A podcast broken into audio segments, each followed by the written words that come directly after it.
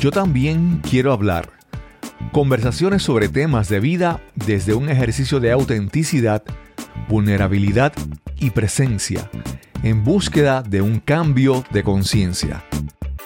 Bienvenidos a un episodio más de Yo también quiero hablar.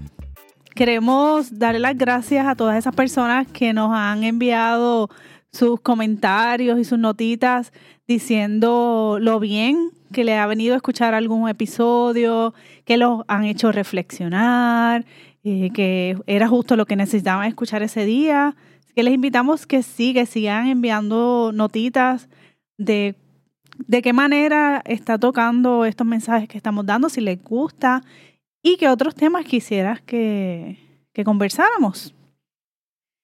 Bueno, quiero, quiero contarles algo que me pasó la semana pasada.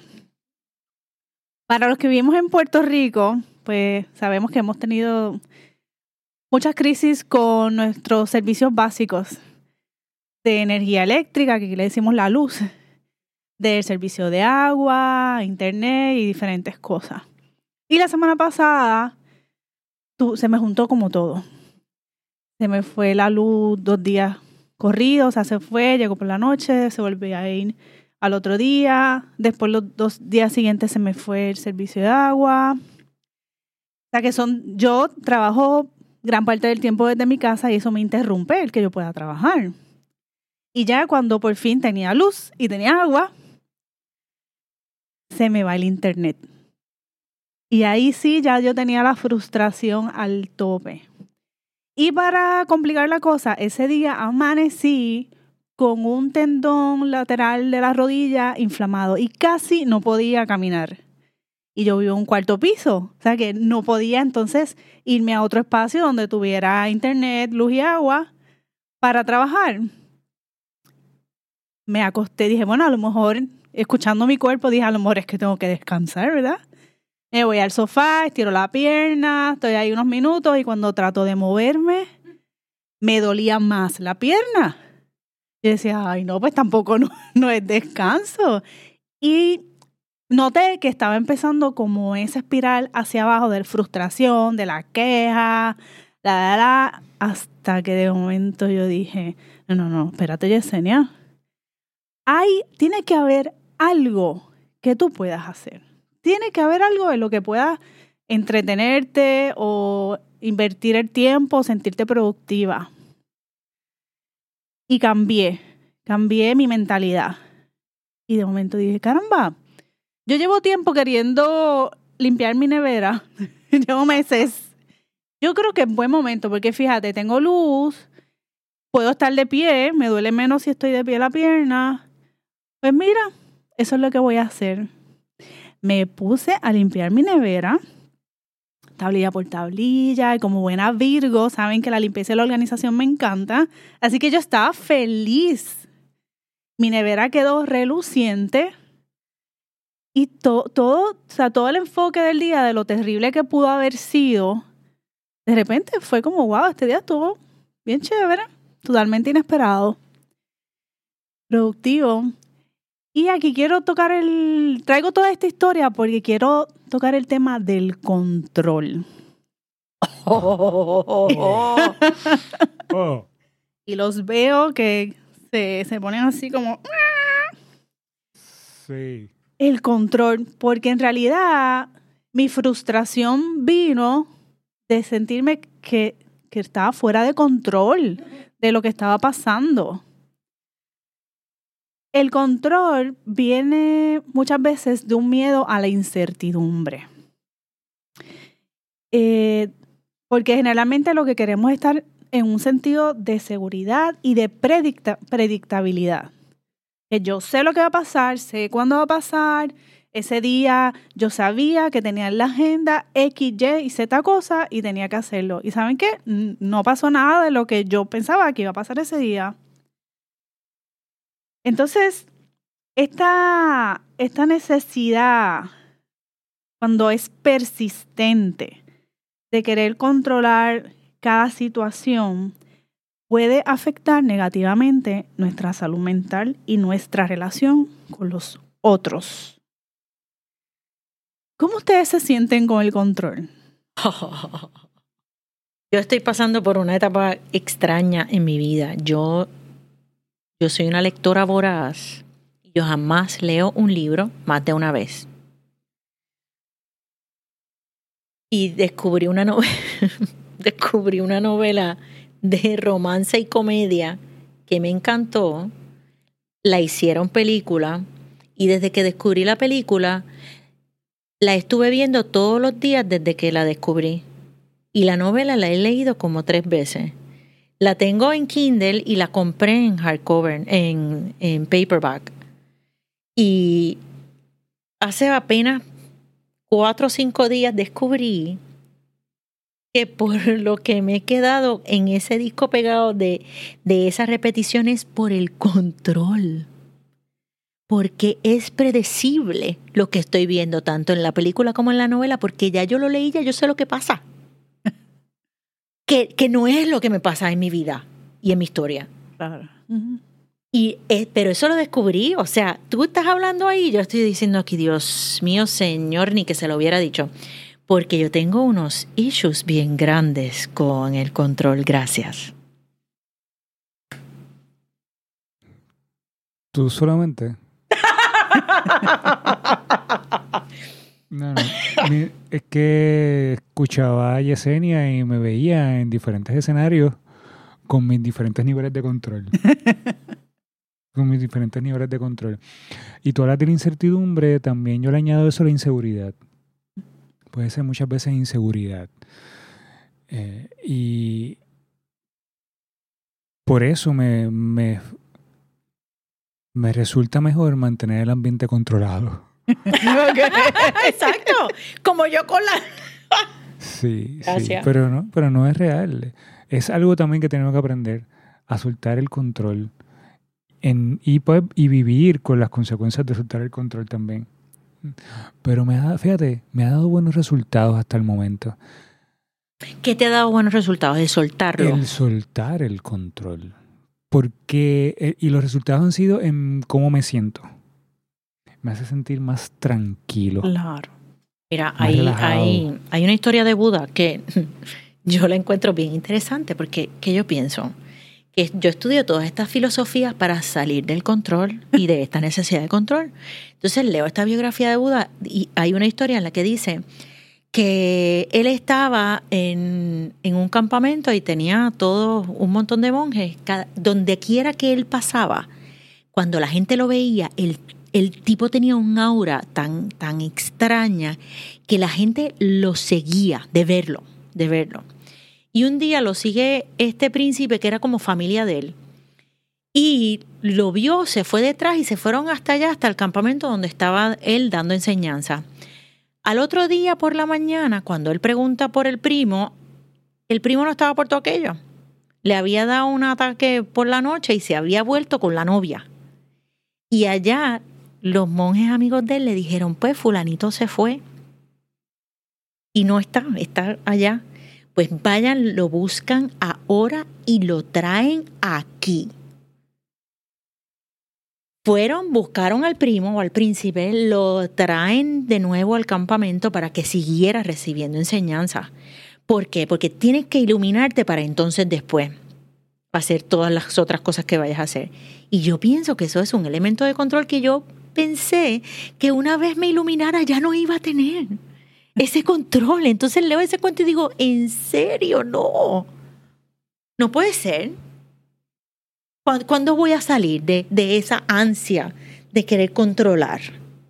Yo no creo que nosotros podamos seguirle esa necesidad de controlar algo. Porque, volvemos, como hemos hablado anteriormente, es nuestra naturaleza como seres humanos. Nosotros le tenemos mucho temor a lo desconocido, a lo que va a pasar. Así que nosotros no podemos controlar lo que va a pasar. A lo mejor yo puedo hacer algo para mitigar tal vez daños o para mitigar resultados que, que no son a lo mejor los que yo quisiera. Pero controlar para que todo me salga como yo quiero o para que la persona con la que yo estoy actúe como yo quiero que actúe. O sea, nada más ahí. Piensa, piensa en el control de una relación. Eso significaría intentar anular al otro ser humano. Sí, porque yo quiero que me quiera como yo quiero que me quiera. Claro.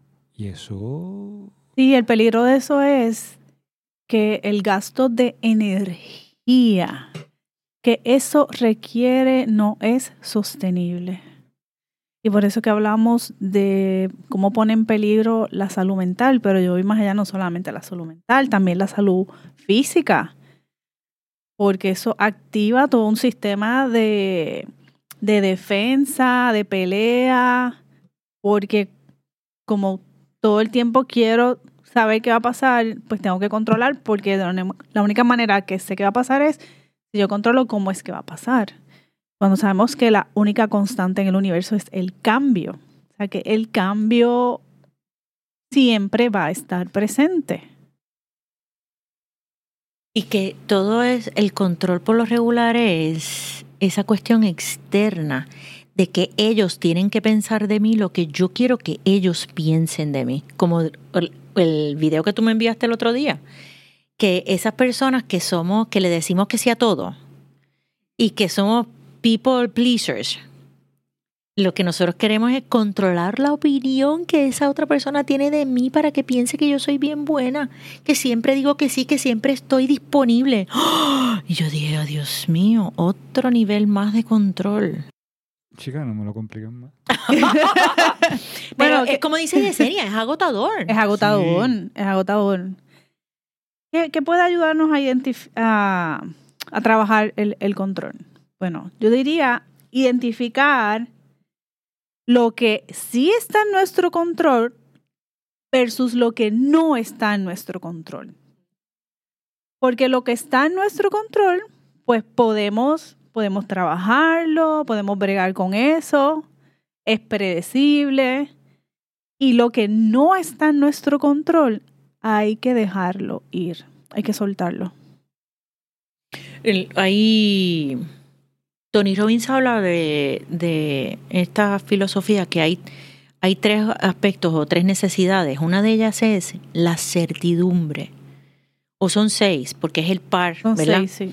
La certidumbre, porque así como tenemos esa necesidad de tener certeza en algunas cosas, también necesitamos la incertidumbre en otras, para, como para no aburrirnos. Y lograr ese balance me parece que que estaría ahí. Eso sería lo ideal. Sí, yo le, por ejemplo, le digo a mis clientes a veces cuando, cuando traemos estos temas, es soltar lucha.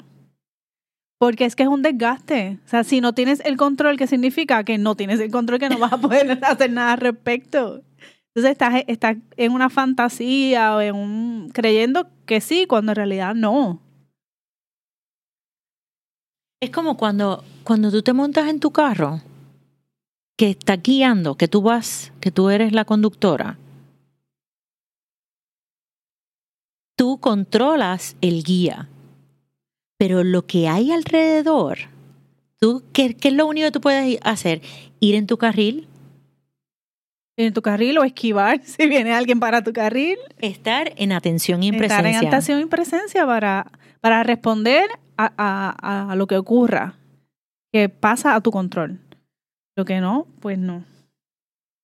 Y, y la manera de, de poder trabajar con esto es ser intencionales con nuestra actitud y en cómo escogemos usar o gastar nuestra energía. Entonces poner mi energía en las cosas que sí yo puedo, que puedo controlar. Por ejemplo, yo he aprendido, yo puedo controlar hacer mi lista de to-do yo tengo que hacer esta llamada, tengo que hacer esta diligencia, ¿verdad? Yo puedo controlar lo que yo escribo ahí. claro. Claro, y hacer la lista todos los días. Y hacer la lista todos los días intencionalmente. Ahora yo no una línea a lo que has logrado. Y a lo que he logrado, pero yo no puedo controlar si al otro día cuando yo me levante yo voy a poder completar todo eso. Exacto. Entonces, pues como tú dices, le hago el check a lo que logré y a lo que no, pues cuando se pueda. Yo llevo varios años sin dormir bien y mi hermana me dice, una de mis hermanas me dice, Marine, ¿cómo tú puedes? ¿Cómo tú puedes dormir? ¿Cómo tú puedes? Yo pienso que, que uno se acostumbra a todo. Y en parte tiene que ver con el control, porque si esa es mi realidad, que lo que duermo es unas pocas horas todas las noches y quiero controlar el dormir de 6 a 8 porque todo el mundo dice que eso es lo correcto, no, no me beneficia honestamente el estar en el, en el control constante de ah, tengo que dormir, tengo que dormir, porque, porque es contraproducente. O sea, que hay un elemento de entrega. Sí, sí, sí. De rendirte, de rendirte a lo, a lo, que, a lo que no puedes controlar. Voy a dar varios ejemplos para que a veces de repente la gente dice, sí, pero como que qué cosa. Bueno, hemos hablado en otros episodios las emociones. Las emociones no puedo controlar sentirlas. Viene, son parte de una función este, biológica. Lo que sí yo puedo controlar es cómo yo respondo a esa emoción que estoy sintiendo. Y eso, pues busquen el episodio de, emociones que ampliamos un poco más sobre, sobre ese tema. Eh, yo puedo, yo no puedo controlar lo que las demás personas crean de mí o cuál sea su percepción. Pero yo sí puedo controlar mis propias creencias y mis propios pensamientos acerca de mí misma. Y puedo decidir si eso que otras personas piensan o creen de mí me afecta o no.